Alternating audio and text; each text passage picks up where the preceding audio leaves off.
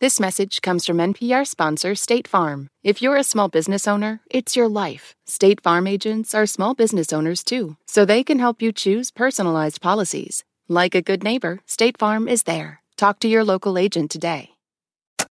This is Planet Money from NPR.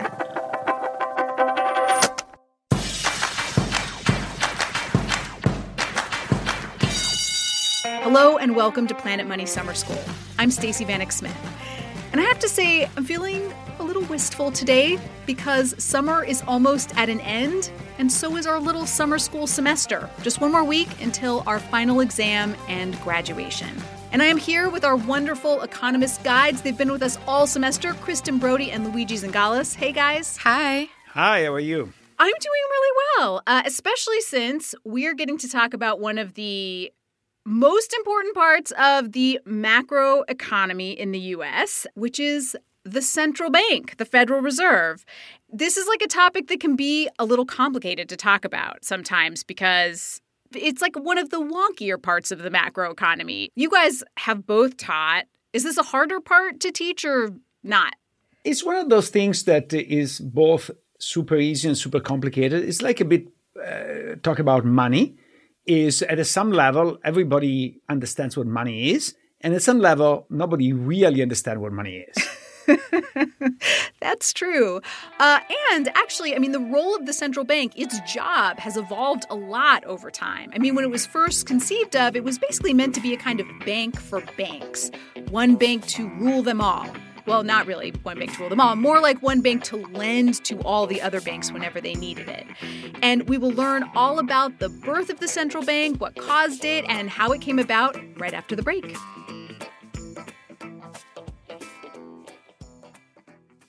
This message comes from NPR sponsor E-Trade from Morgan Stanley. Take control of your financial future with E-Trade. No matter what kind of investor you are, their tools and resources can help you be ready for what's next. Now, when you open an account, you can get up to $1,000 with a qualifying deposit. Terms apply. Learn more at etrade.com/npr. Investing involves risks. Morgan Stanley Smith Barney LLC, member SIPC. E-Trade is a business of Morgan Stanley. On NPR's Throughline we cannot function for 24 hours without cobalt because it's in our smartphone, our tablet, our laptop. And as a consequence, the lives of the people living in that part of the Congo descended into just a catastrophe. Find NPR's Throughline wherever you get your podcasts. We are back with the story of the origin of the U.S. Central Bank. And this happened after what had been a long stretch of big economic bubbles, followed by big crashes. Bubble crash, bubble crash. And in one very dramatic case, JP Morgan, the banker, basically bailed out the entire US economy. He got a bunch of his banker friends together and forced everybody to put up all this money and save the economy. Which, you know, it was very heroic. People were grateful, but it's also worrisome, right? I mean, depending on the kindness of bankers, it's just not a good plan for long term economic stability. And so, as Robert Smith and Jacob Goldstein reported back in 2013, people started to get a little worried. They saw this as a problem. Here's Jacob.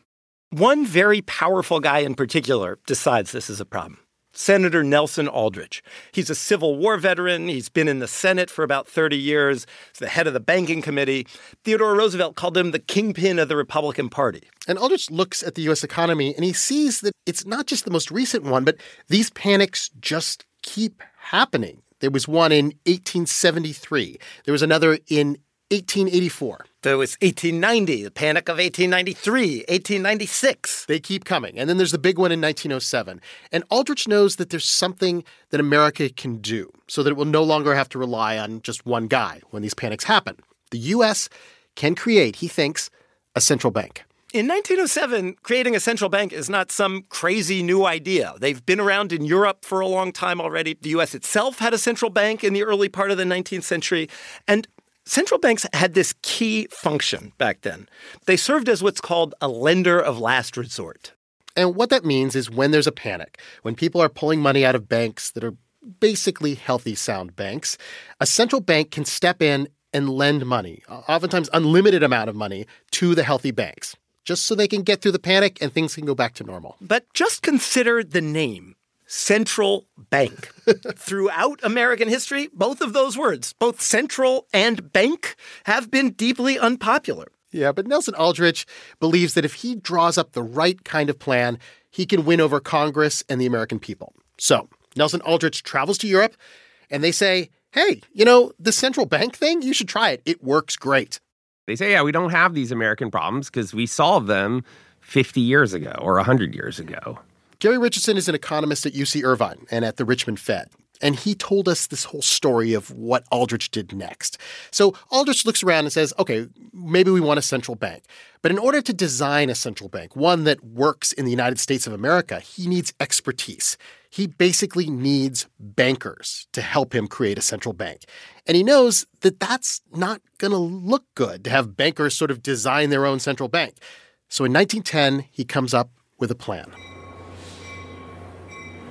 Robert, we're standing here at the Hoboken train station in Hoboken, New Jersey, and we're here because this place or someplace right near here was was key to Aldrich's plan. He told some of the most powerful bankers in the country, "I want you to gather at the train station, but I want you to come in secret."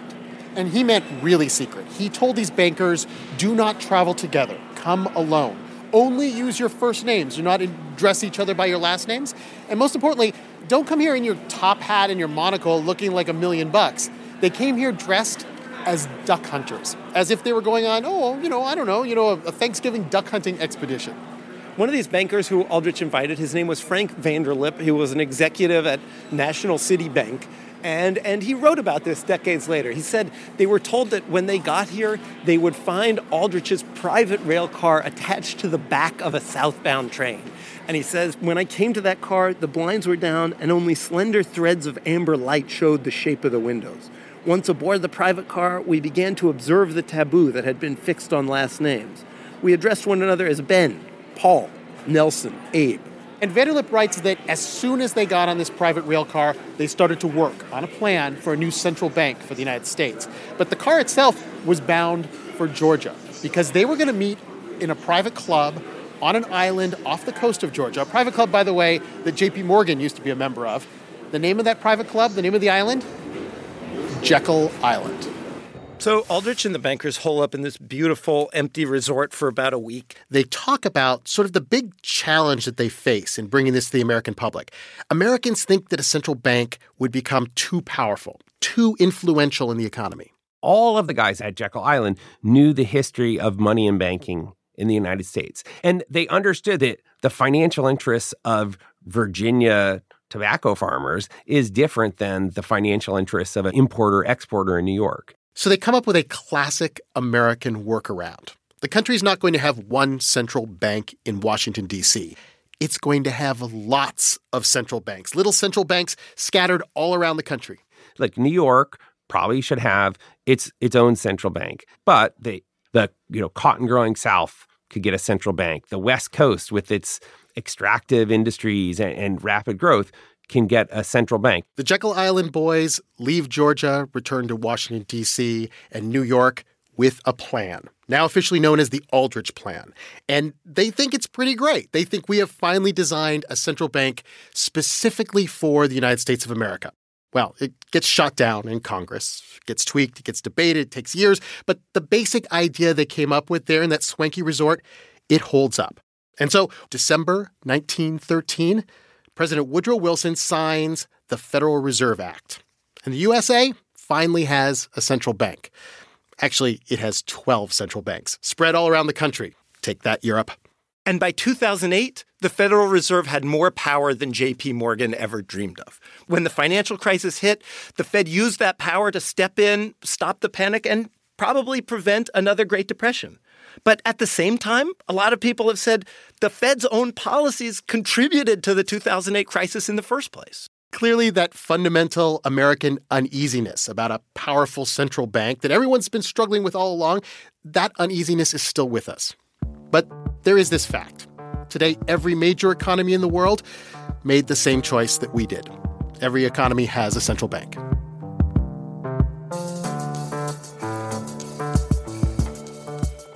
We are back with our wonderful economists, Kristen and Luigi.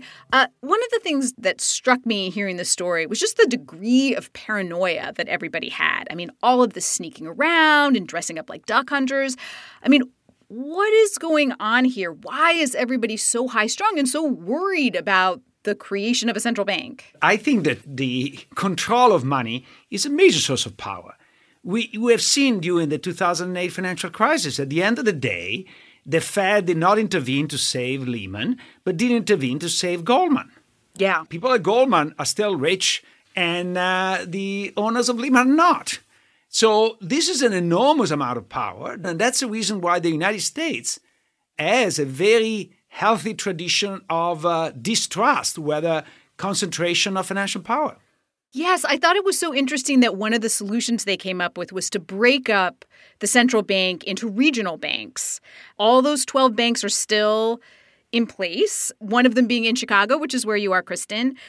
What was the thinking there, do you think? What is the strength of splitting up a central bank? You've got banks all over the country, and so it seems that you would want to have regulatory bodies sort of spread out, you know? So all of these decisions aren't just made in, in say, Washington, D.C. Some areas are more focused on agriculture, some are more focused on technology, and we do research in many different areas that focuses on those people in different communities. Well, and the role of the central bank has expanded a lot since it started, right? It's no longer just a bank for banks, uh, it does a lot of other things too. What is the best way to describe the role of the Fed now? It, it, conducts the nation's monetary policy. It influences money and credit conditions in the economy. And the goal is trying to pursue full employment and stable prices. Yeah, keeping prices stable, keeping unemployment low. Those two things are what is known as the dual mandate of the Federal Reserve. It's two main jobs today.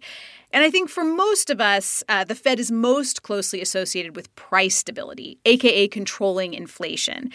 And the way the Fed does this is through monetary policy. That is a term for all the tools that the Federal Reserve uses to control the amount of money that is circulating around the economy.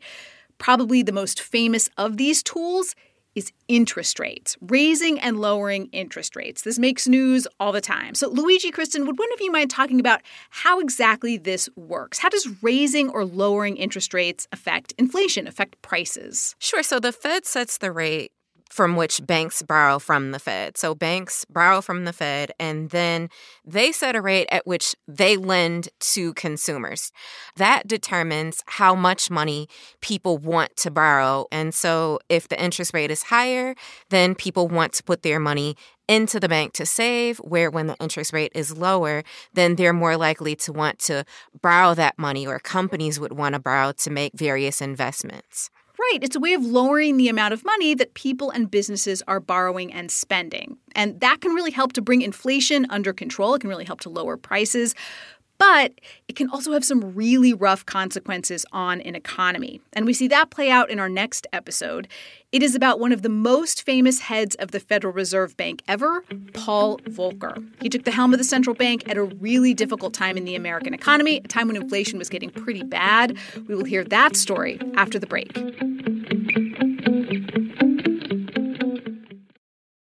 This message comes from NPR sponsor Certified Financial Planners. Asking the right questions can greatly impact your future, especially when it comes to your finances. So, if you're looking for a financial advisor you can trust, Certified Financial Planner professionals are committed to acting in your best interest. That's why it's gotta be a CFP. Find your CFP professional at letsmakeaplan.org.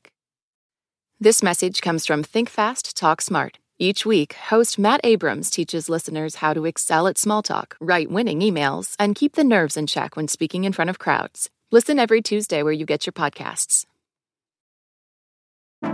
These days, news comes at you fast. But the truth? Getting there takes time. There's something that hasn't been disclosed yet. Embedded is a podcast that takes the time to look beyond the headlines. How how did this happen? How did we get here? With original documentary storytelling. Listen to NPR's Embedded wherever you get your podcasts.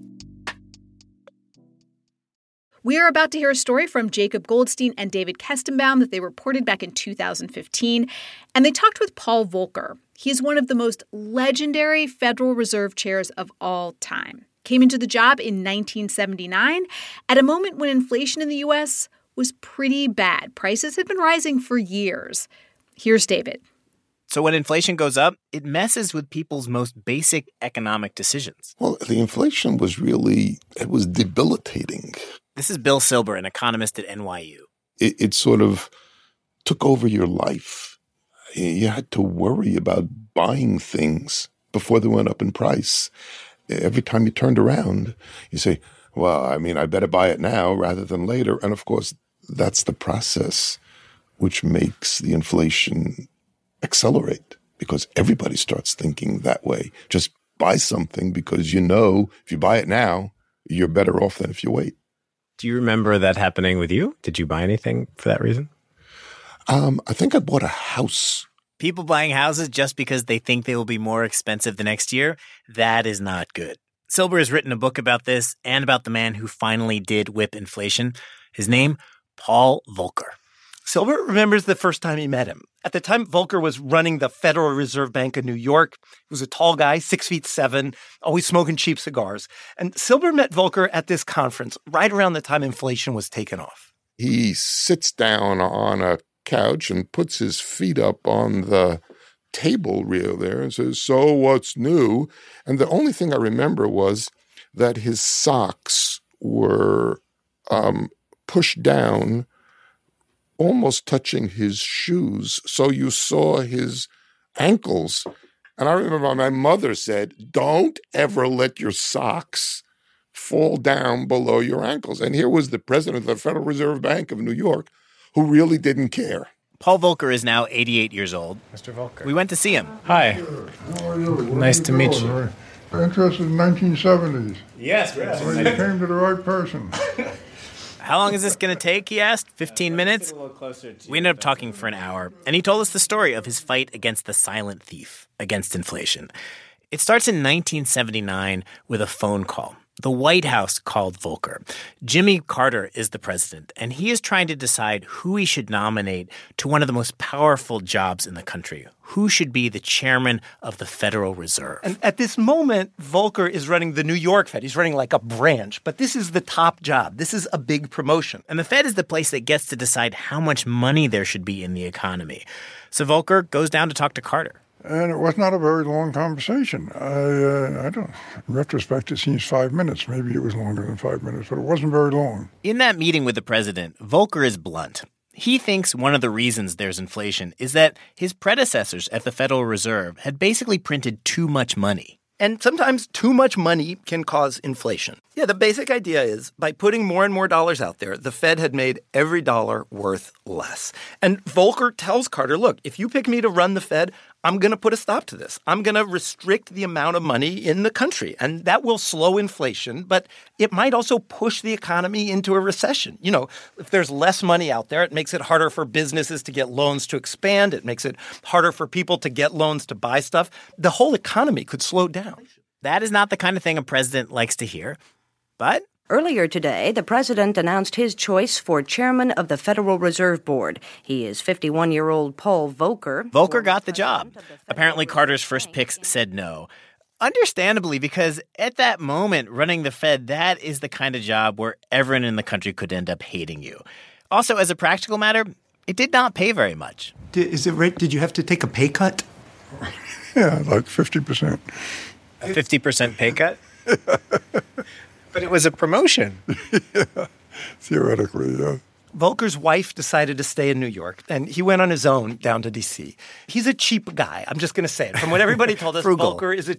I, I like the word cheap uh, as a cheap person, and so he he rents what apparently is just this tiny little apartment in a building that basically served as, as like a dorm for college students. I remember a lot of things about the apartment. This is Paul Volcker's daughter, Janice Volcker Zima. He had this couch. I want to say couch in quotes because it was kind of this foam rubber thing with bolsters. you know, it was like it was kind of silly. At this moment, your father is like truly one of the most powerful people in the country. Yeah. Yeah. She says sometimes when she would visit, there would be a keg in the hallway from a student's party. So that is where Paul Volcker would wake up in the mornings, and then he would go to work at the big, fancy Federal Reserve building, you know, white stone, wrought iron. And at the time, inflation is really bad. It's over 10% a year. And so, pretty much right away, in October of 79, just after he takes office, Volcker makes what he thinks is this big dramatic announcement. The Fed, he says, is going to stop printing so much money. He says there's going to be a strict limit on, on how much money is out there.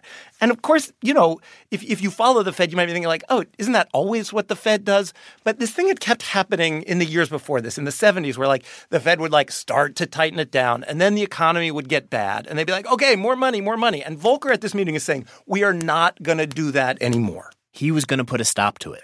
Volcker figured this would be his big hammer of a weapon that he could use to just crush inflation.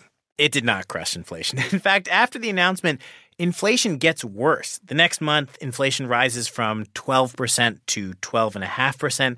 A few months later, it goes up to 14%. Volcker's hammer. It's like the worst superhero tool ever. Uh, it did not crush inflation, but it did crush jobs. The unemployment rate, that was at 6% when Volcker had that press conference, started going up. A year later, the unemployment rate was at 7.5% and rising. Here at National Public Radio, All Things Considered was on the story. We got this off reel to reel tape.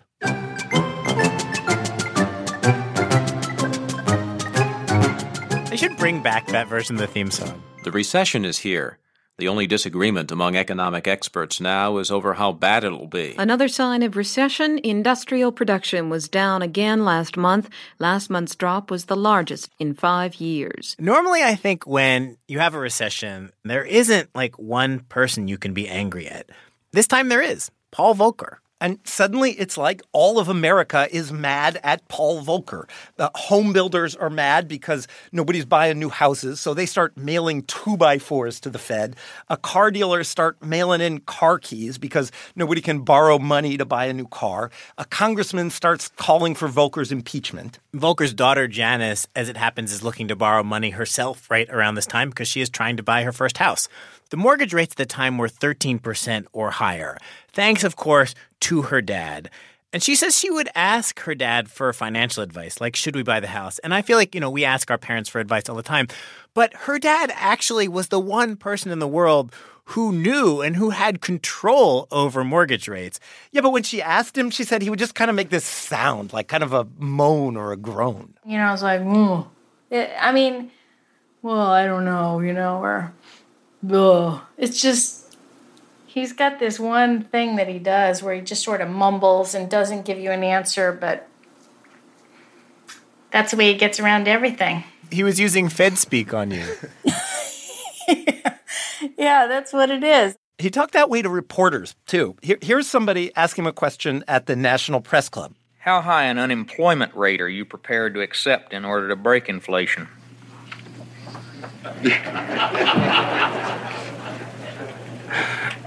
Uh, kind of puts me in a position of I accept or unaccept or whatever. Let me. Uh, you know, my basic philosophy is over time we have no choice but to deal with this inflationary situation. Hear that? He didn't answer the question. Complete dodge. Publicly, Volcker is confident that his medicine is going to work, that by restricting the amount of money in the economy, eventually inflation is going to come down. But in the short term, his medicine is making the patient sicker. And in private, he is less confident. Did you ever have doubts in there? I never had a doubt in my life. of course, yeah. Volcker had this rug in his office, and he said he just paced back and forth. Paced a hole in the rug. Doesn't have a rug anymore. I ruined it. I'm joking, but I, of course, you. Uh... People were mad at Volcker, but you know, as is always the case with the Fed, people didn't really understand what the Fed was doing. Robert Krulwich, you know, the reporter who you might know from Radiolab, back then he was NPR's business correspondent. He tried to explain the Fed with an opera. Here's Krulwich doing his fake fancy announcer voice. There aren't very many operas that deal exclusively with the subject of interest rates, but this one I think is the most magnificent of all. And then a little while later, in the middle of the opera, Paul Volcker.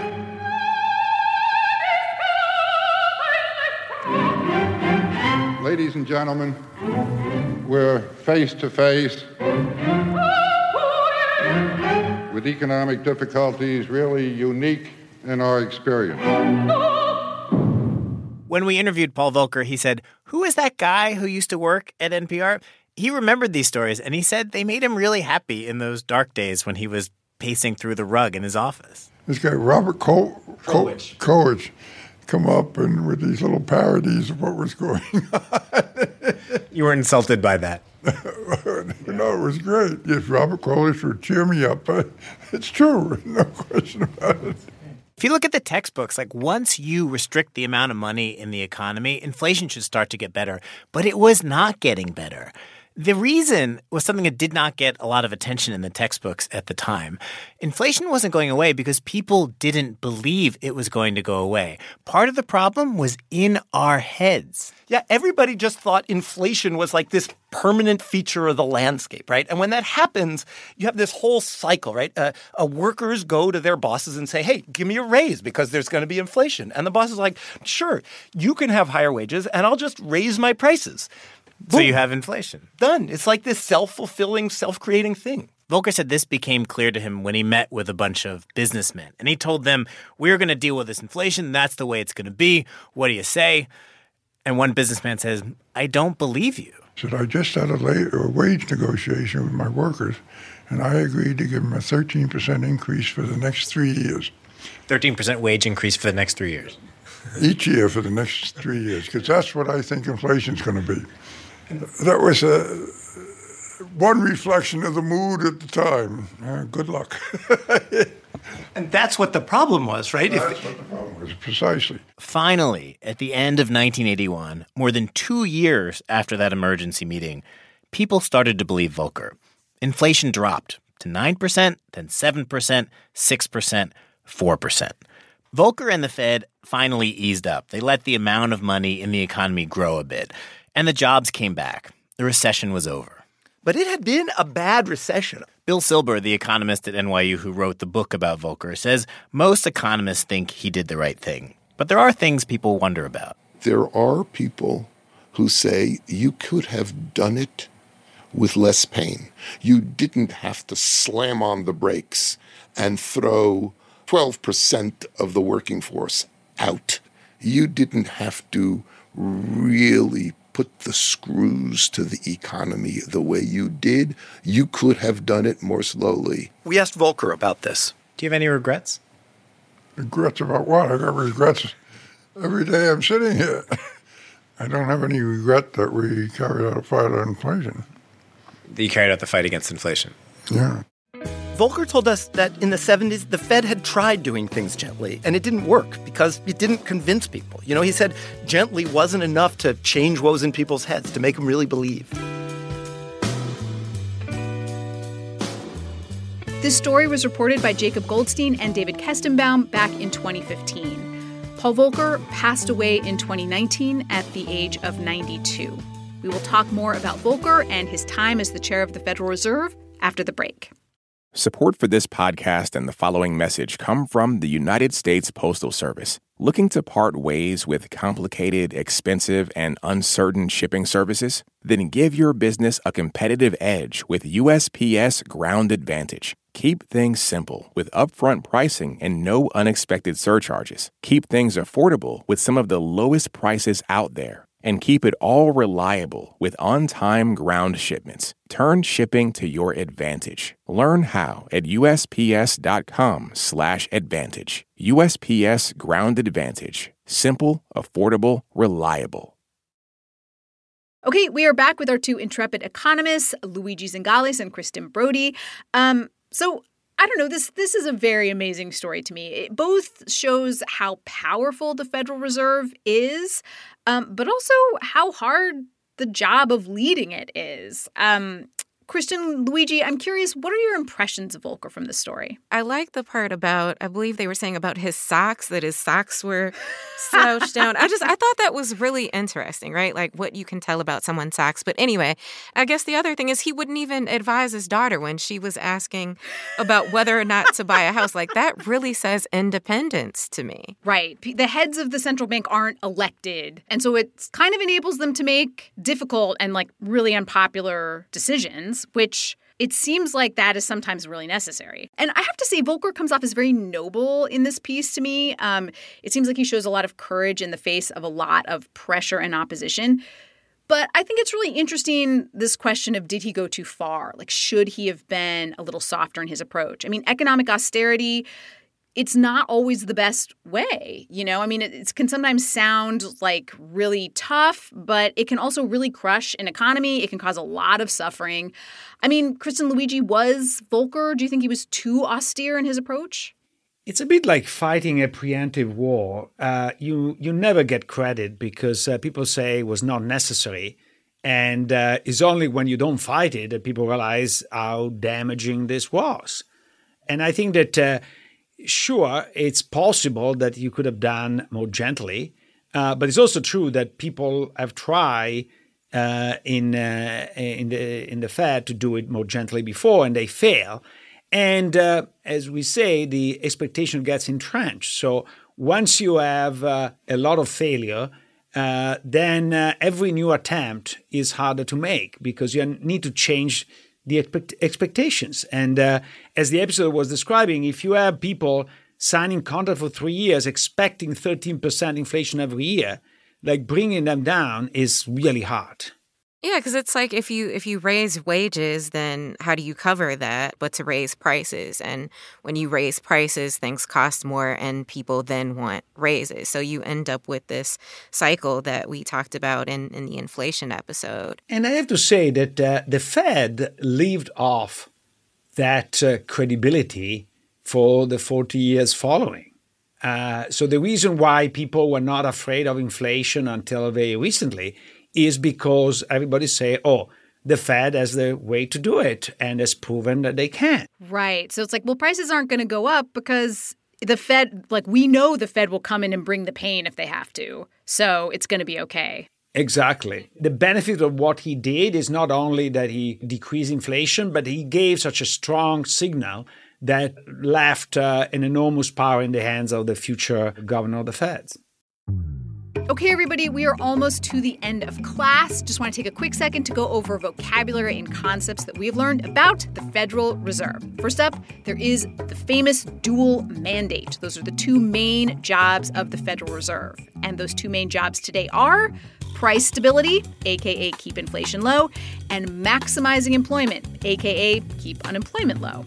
There's also monetary policy. Those are the tools that the central bank uses to control the money supply in the US economy. One final question. Um, we talked at the beginning of the show about the origin of the Federal Reserve in this train car. But obviously, a lot has changed since then. Our economy is a completely different animal than it was back in the day. Has the Fed changed? Like, how has it evolved? I think that uh, at the beginning, it was seen as only a financial stability element and uh, now has become uh, a major source of uh, po- uh, policy making, and uh, to the point that now we're talking that the the Fed should uh, fight climate change.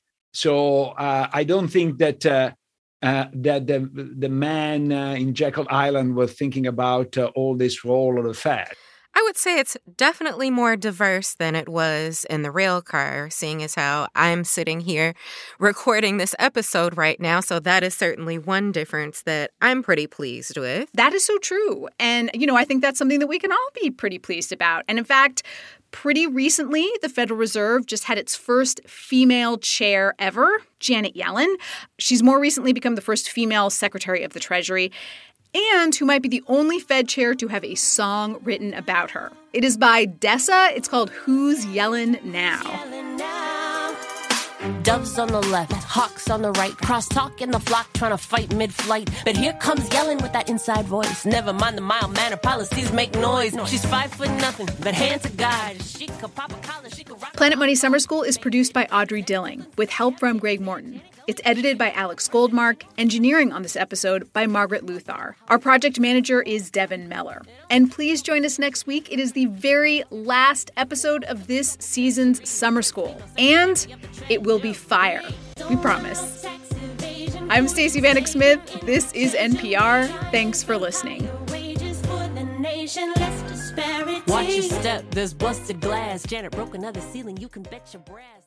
This message comes from NPR sponsor Mint Mobile. From the gas pump to the grocery store, inflation is everywhere. So Mint Mobile is offering premium wireless starting at just $15 a month. To get your new phone plan for just $15, go to mintmobile.com/switch. This message comes from NPR sponsor Capella University. With Capella's FlexPath learning format, you can earn your degree online at your own pace and get support from people who care about your success. Imagine your future differently at capella.edu. Listen to Embedded for moments that stay with you, I could smell the smoke, I could smell the dust. voices that resonate, stories that change the way you think about your life.